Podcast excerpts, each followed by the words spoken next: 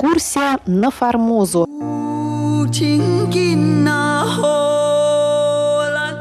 Программу Международного радио Тайваня продолжает семнадцатая передача из цикла «Экскурсия на Формозу».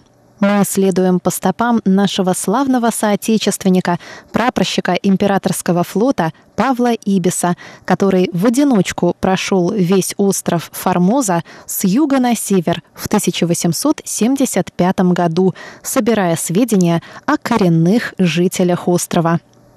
В прошлый раз мы остановились в городе Тайваньфу. Так раньше назывался город Тайнань, один из крупнейших городов тайваньского юга. А в этой радиоглаве речь пойдет о следующем.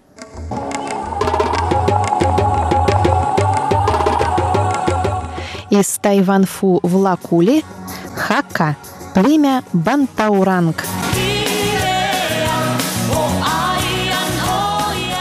Оставив второго февраля Тайваньфу, я направился к востоку, в деревню Лакули, лежащую по прямой линии в тридцати двух милях от него у подошвы центрального хребта.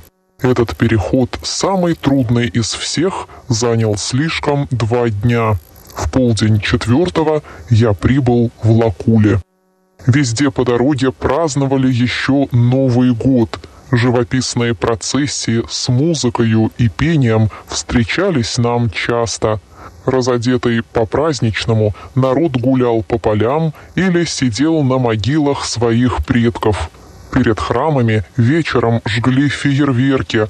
В самих же храмах двигался народ, занимавшийся разговорами, курением табаку и жеванием бетеля, который продавался тут же вместе с фруктами и пирожками. Храмы, по-видимому, заменяют здесь клубы. Другого от них, впрочем, и не требуется. Соединять по временам народ для взаимных удовольствий после трудов, чтобы поддерживать единодушие. Вот их главное назначение.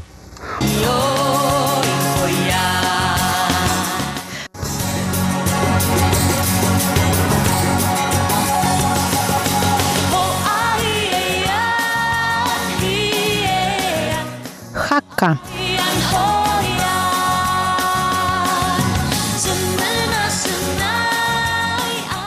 Восточная часть этих гор обитаема народом Пепо, а западная преимущественно китайцами, между которыми видел я нескольких субъектов с большими прямыми глазами, большой бородой и чертами лица почти индогерманской правильности.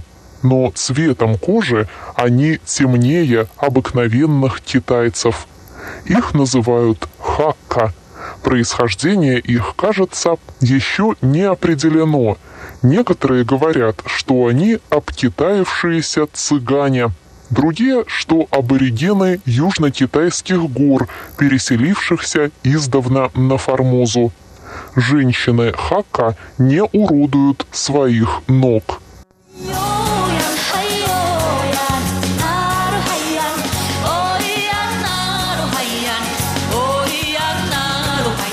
Племя Бантауранг, Рукай, народность, проживающая в горах юга Тайваня. Придя в Лакули еще во время празднования Нового года, я застал здесь много горцев племени Бантауранг, спустившихся до местной торговли.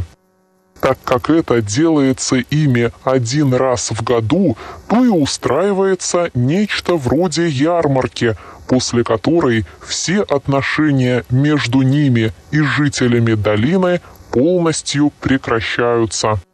Бантауранг живут дня на два пути отсюда, за центральным хребтом. Говорят, они составляют многочисленное и опасное племя. Весь вечер я наблюдал за ними, узнавая, что мог. Эти люди светлее прочих горцев, виденных мною.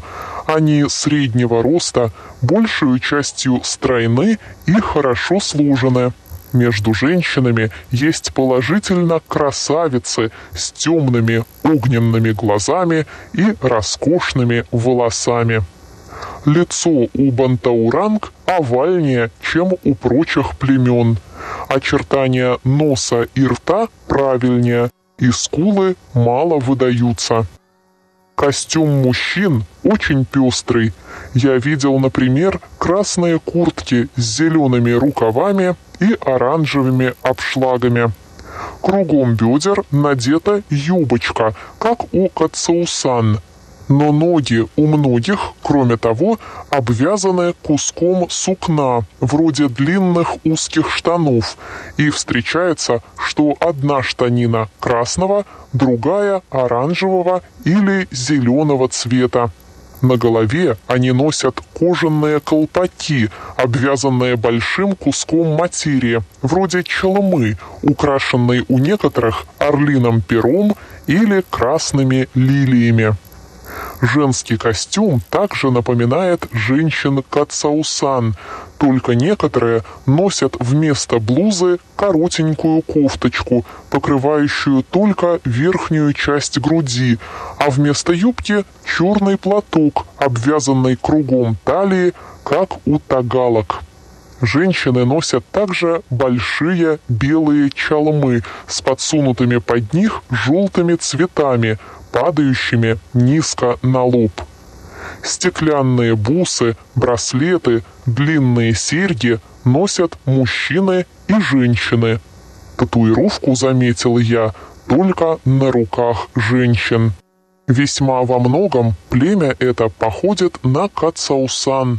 Дома, оружие, пища и прочее совершенно такие же, как у последних. По развитию они также не стоят выше. Обычай погребать умерших внутри хижины принят только у этого племени. Пьянство между ними развито не менее, как у Катаусан. В Лакули, по крайней мере, не было ни одного трезвого. Я хотел идти с ними в их деревню, но они в ту же ночь ушли, а ни один из китайцев или Пепо не взялся проводить меня.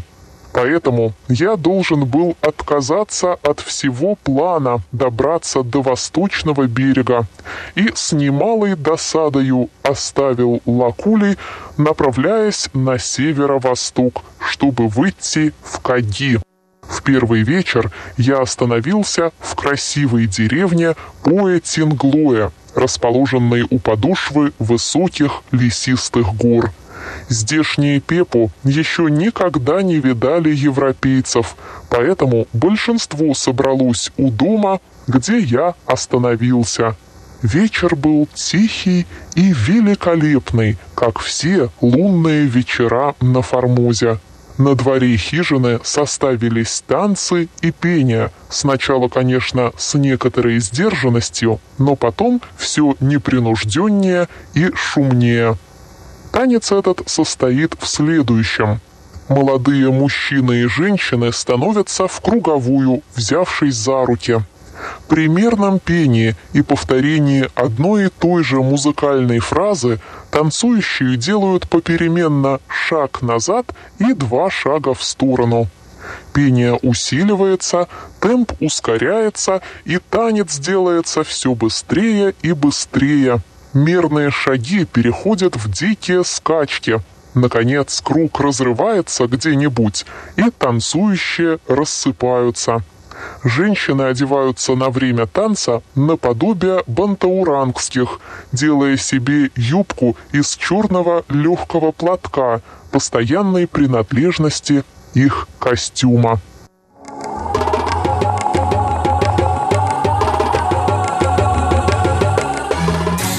Уважаемые друзья, вы прослушали передачу «Экскурсия на Формозу» по одноименным запискам русского моряка и путешественника Павла Ибиса. Передачу подготовила и провела Мария Ли. Всего вам доброго и до новых встреч!